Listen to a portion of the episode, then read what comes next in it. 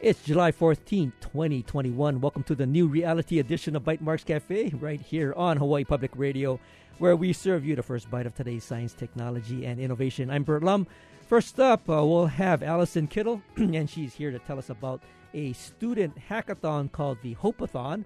And uh, then we'll be joined by Karen Meech, interim director over at the Institute for Astronomy.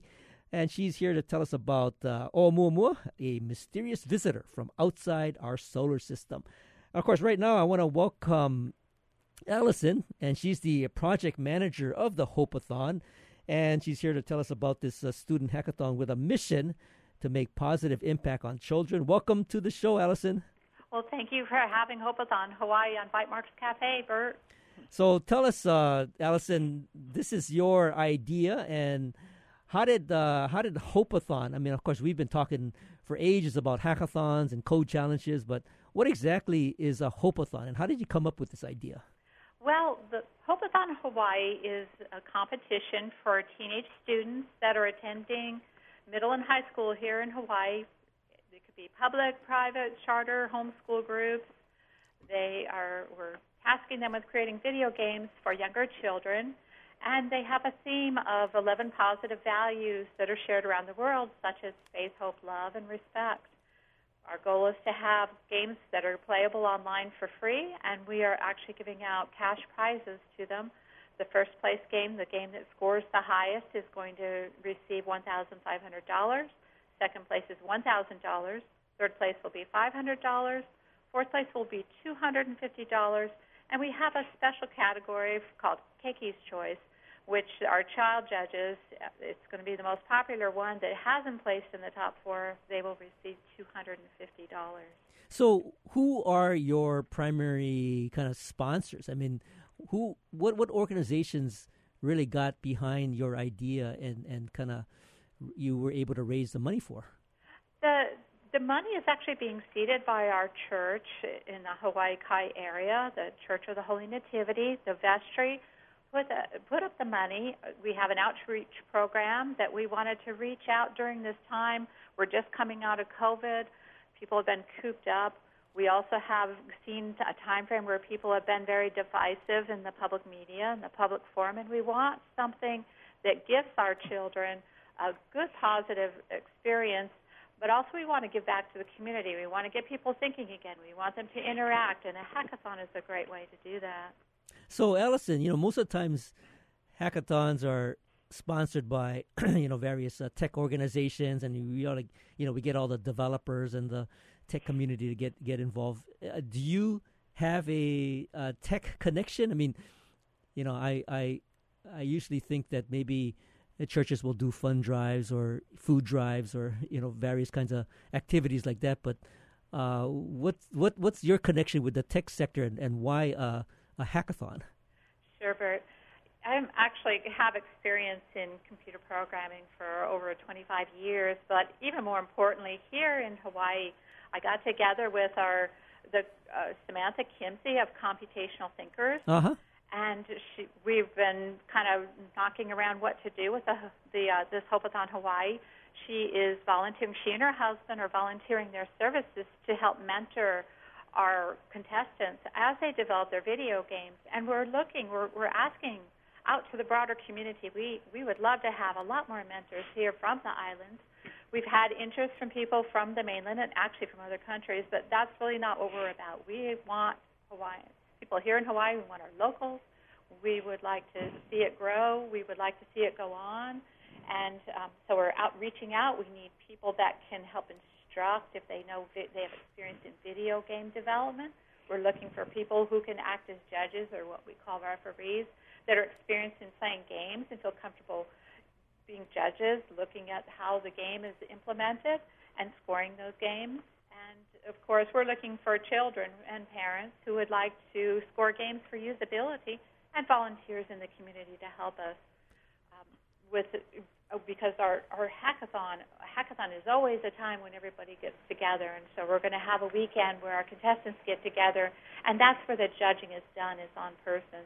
So we need a lot of volunteers to help out with that, and of course we're looking for local sponsors because we want students from other islands to be able to come, and if they can't afford to come, then flying over to Honolulu to be able to participate, if we could have some seed money to help them out, would be a great thing.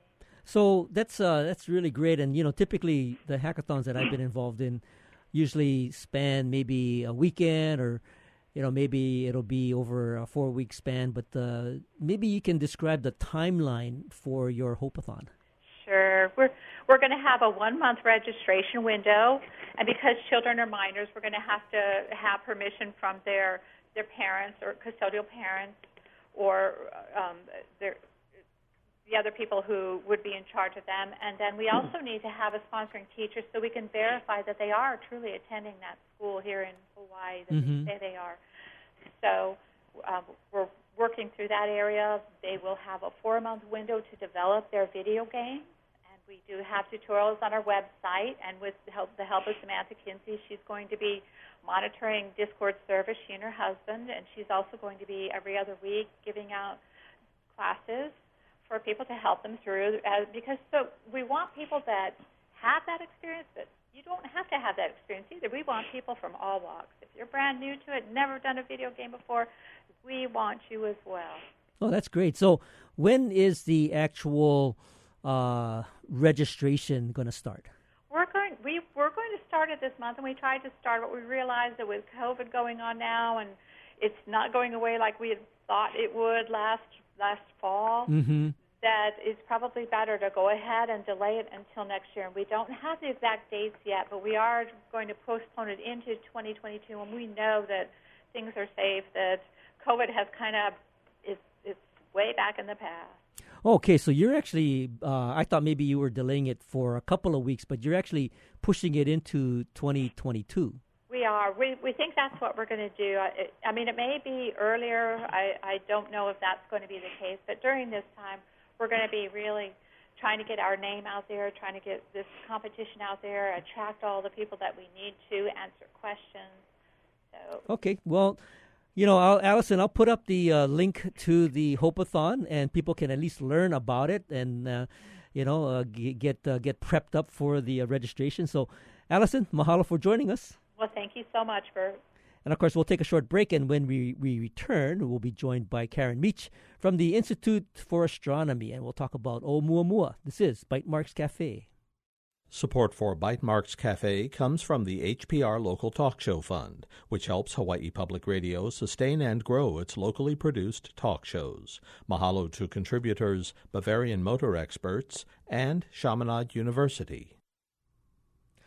Welcome back to Bytemarks Cafe on Hawaii Public Radio. I'm happy to welcome Karen Meech. Karen Meech, uh, she's the interim director over at the Institute for Astronomy, and she's here to talk about Oumuamua, a mysterious visitor from outside our solar system. Welcome to Bytemarks Cafe, Karen. Thank you very much, Burt. And of course, I love the I love the title. It's so intriguing, and and I know that um, you know this was probably uh, several years ago, back in 2017, that Oumuamua was first discovered by uh, Pan-STARRS right here on what was Haleakala, right? Right, right. So, can you give us a little bit of uh, you know history on how it was actually discovered? Were people just monitoring or looking at uh, data from Pan-STARRS and and seeing streaks that maybe shouldn't have been there? Well, Pan-STARRS is actually funded by NASA to search the sky every night for uh, rapidly moving objects that could closely approach the Earth and be considered hazardous. So each morning they, they look at all the data and they always find moving objects, and this was one of the moving objects. But once you start getting more than one night of data, you can start to figure out the path it's taking through the solar system. So it didn't take uh, more than a couple nights to realize that this one was a little bit different, and its orbit looked like it came from outside the solar system. And you know when when um, looking at this, and and multiple telescopes were actually monitoring it. Uh, when was it that it was actually considered a, a newly discovered object, and and really how much time was there in studying it because these things travel pretty fast. Well, it was it was actually discovered on October 19th, and by the 22nd, we realized it was coming from outside the solar system, which means it's the first sort of object like this we had ever seen. And so we got very excited and started to request um, access to the big telescopes. Normally, you spend months and write a proposal, but this had to be done urgently. So by the next day, we already had proposals in and we had gotten yeses because it was the first of its type. And so within a couple days, we were actually using telescopes both in Chile and on Mauna Kea. And we only had about a week to study it in detail because it was getting faint really fast. Well, so Karen, you know, you, you bring up uh, an interesting, uh, I guess, set of priorities. And I'm curious when you put out the word to see if you can get time on, on, on these major telescopes. How did you convince them that it was a priority that you know could perhaps bump another project that's being you know being currently conducted on that telescope well some of the telescopes you don't have to bump other projects because they're done in what's called a, a queue scheduled mode where everybody's observations are ready to go and the telescope operator picks which one is best for those conditions. So there you're not bumping anybody. Mm-hmm. But on other telescopes you would, and in those cases we contacted the person whose night it was and they were so excited to help that they said yes count me in and put me on the paper and that's that's everyone was very collaborative and so when when you get the telescopes to now all aim their gaze at uh, Oumuamua, what kind of data is actually being collected? What are what what sorts of of uh, information are you trying to gather from the variety of different telescopes that are now, you know, tracking Oumuamua? Well, this is the first time we've ever seen such a thing, so you really want to understand what it is. And so we're trying to figure out how big it is, uh, what does it look like on the surface, what's it made of, and of course the big question, where did it come from? So, you know, you get that from the reflected light that comes off of the surface, but you only have a week to do all of this science. So most of the team was uh, staying up all day, uh, getting data at night, reducing, analyzing the data during the day, and at the same time we were writing the paper. so, all the all the um, conclusions, I guess, that were drawn uh, has been due to the, the data collection over that period of of uh, one week, and and as I you know look through some of the uh, websites that uh, have posted information NASA being one of them, and and IFA being another. Uh, has it been conclusively decided whether it's an asteroid or a comet? Well, it depends who you ask. I would tell right. you it's conclusively a comet. But what was strange about this, we looked really hard to see the traditional tail that you see on a comet, which is made of gas and dust. And we saw nothing. There was no dust to really, really good limits. Gas, you can't really tell because we didn't have sensitive enough experiments. There was a little bit of data taken from space telescopes in November, December, and January, and one of those said they put a limit on the gas. Um, so that would suggest it's an asteroid, but it started to speed up on its way out of the solar system. And that is something that comets usually do because they outgas as they approach the sun, but unevenly, and that acts like a little rocket thruster, which gives them a push. So we said, okay, it's acting like a comet, and so that's where the controversy lies. How can it be a comet if we didn't see the gas and dust? Well, another thing that that's interesting is that the um, the brightness factor uh, fluctuated something like I don't know ten times over a mm. period of you know whatever its uh, rotation was, and and given the fact that it is rotating and and the brightness was uh, varied by that that amount, I mean there was some conclusions that it was a very long, elongated object, and typically you don't think of comets as being these long, elongated objects that are spinning around. Well, actually, comets and asteroids all spin. Everything spins. Um, so the spinning was nothing unusual, mm-hmm. and it's it spun about three times a day, so that was typical of comets. What was unusual was the extreme change in brightness, which led to conclusions that it must be really long and narrow, or kind of a flattened shape, and we can't tell which. There wasn't enough data. So, so the uh, I guess speculation that it's long is give just a conclusion that you drew because of the um, the big differences between brightness. Uh, right. Uh, is there any kind of uh, thoughts around how it was actually formed? Well, in terms of what we think it is, we think it's a leftover of the planet building process in another solar system. And you have all this debris that's left behind that didn't quite make it into a planet. And anytime that debris, you know, it's typically hundreds of meters, you know, football field size up to miles in diameter. That stuff, if it approaches a giant planet like Jupiter or Saturn in another system, can get kicked out. And so then it's traveling through space, and if it happens to pass through our solar system, we get a chance briefly to study something from another star system. Now, the real puzzle is why did it have this really elongated shape? And that's one thing that has generated an enormous number of very interesting science papers.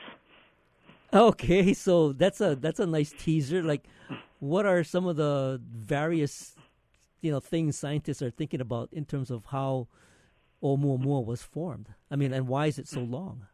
Well, some say, well, maybe it sort of had a more normal shape, which you know can be uh, potato shaped. You know comets are often potato shaped mm-hmm, so they're mm-hmm. not quite so long. But then as it travels through space maybe dust in space could have eroded it you know sandblasted it in one direction. Others speculated maybe it passed too close to a star and it effectively turned into a fluid and then solidified. Others say maybe it was a frozen hydrogen iceberg and as it entered our solar system the ices um, evaporated from the surface and gave it this strange shape. All sorts of interesting oh, ideas. Wow. Now, you know, it, it came from outside the solar system. So, what's the what's the thought about where it actually came from and how far away? And and evidently, this has been traveling through space for what millions of years, right? But probably, and you know, that's the the million dollar question that we would love to know, and that's why we got the Hubble Space telescope time to try and follow the orbit as precisely as possible so we could go backwards and trace its path. And that's how we discovered that it was accelerating. But even though we know its path very well, everything in space is moving. So all the stars in our galaxy are moving. Mm-hmm. And so to go backwards in time, you also have to ma- trace back the path of the stars backwards in time. And that's where the problem is. We don't have accurate enough data to go very far back in time. So we tried the experiment. We found about four star systems that looked possible, but it moved past them too quickly, so they, they weren't good candidates. So the answer is we don't know, and we will never know. And I know that's not very satisfying.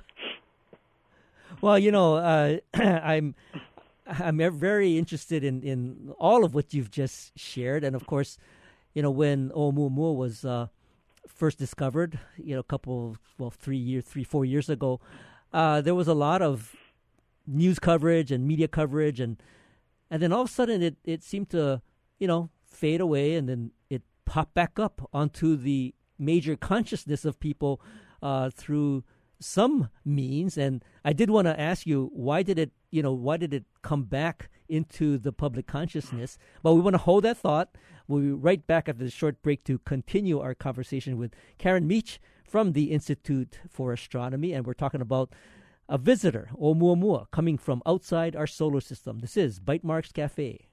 Support for Bytemarks Cafe comes from the HPR Local Talk Show Fund, which helps Hawaii Public Radio sustain and grow its locally produced talk shows. Mahalo to contributor Hastings and Pleadwell, a communication company.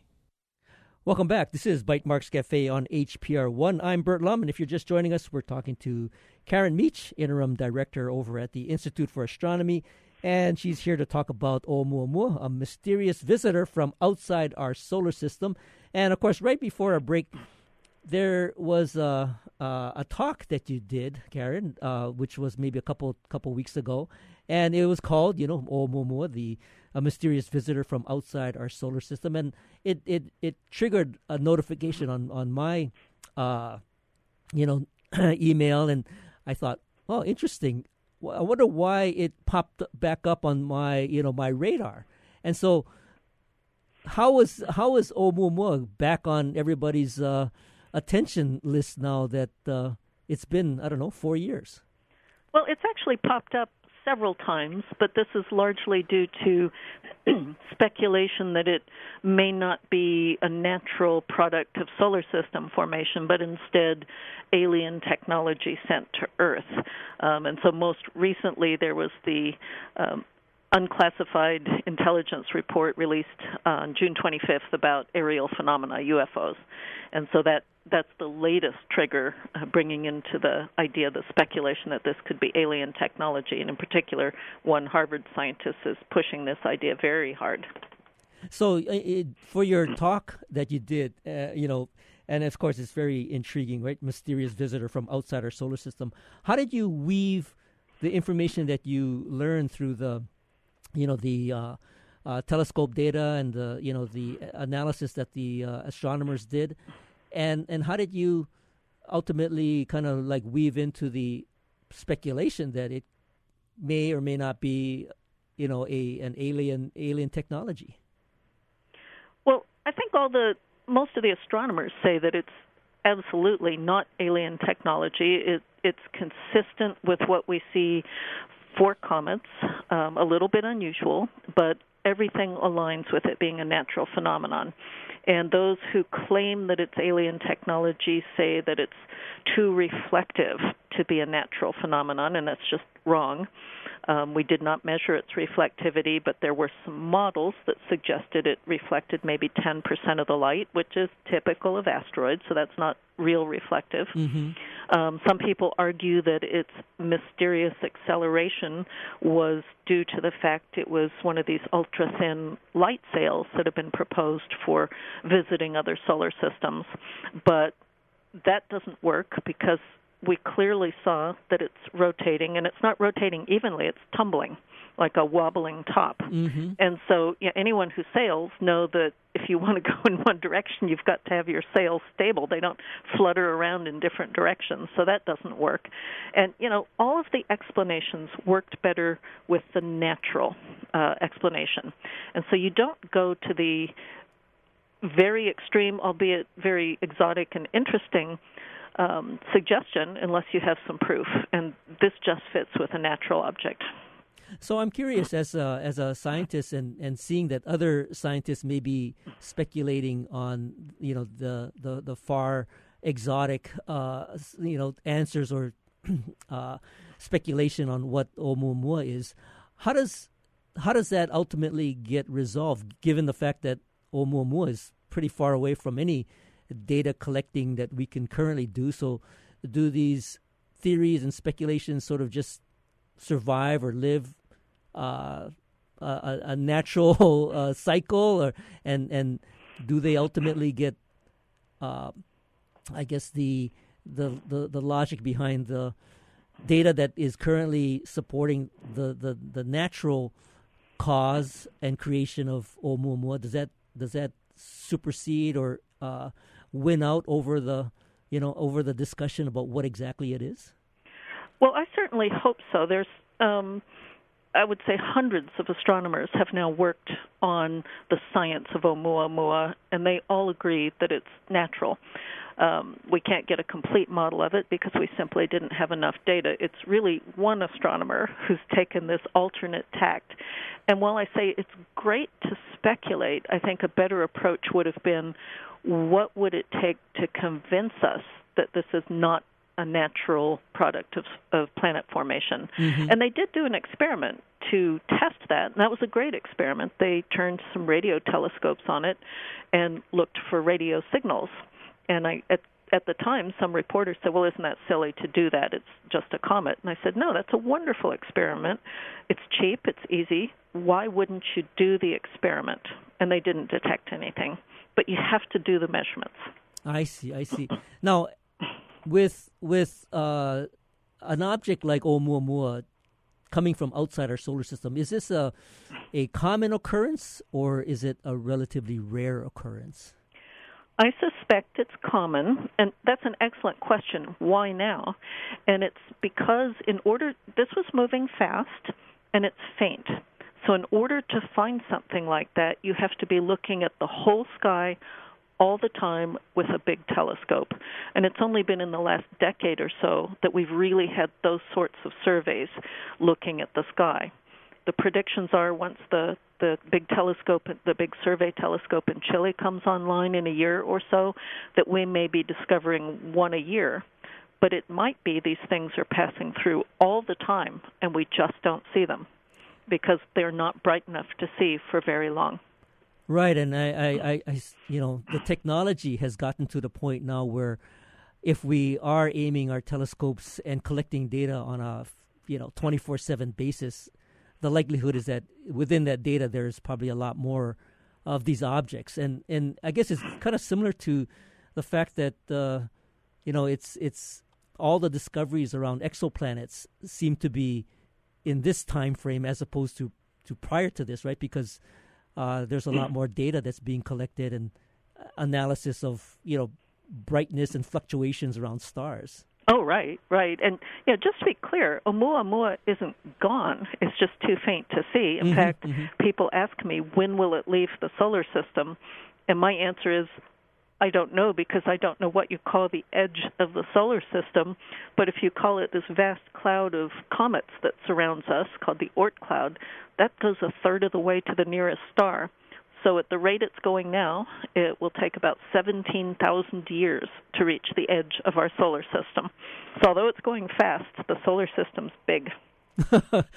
so, in terms of uh, the research that's currently going on, uh, I suspect that we won't hear too much more about Oumuamua, or do you think there's some discoveries or some revelations that might still come out uh, you know, based on the data that's collected during that one week? I think the papers are going to still keep coming, um, and certainly as we discover more of these, we're going to have a lot more papers. There's been a second one discovered, but it looks more like a normal comet.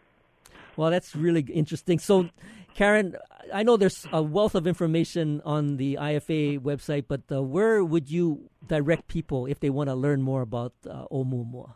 I would go to the IFA website at www.ifa.hawaii.edu, and there's various press releases there about Oumuamua. That's very good, and I'll put that up on our show notes for later on tonight. And of course, uh, Karen Meech is the interim director over at the Institute for Astronomy, and of course, I love talking about uh, anything in astronomy, exoplanets, comets, and Oumuamua. So, mahalo, Karen, for joining us today.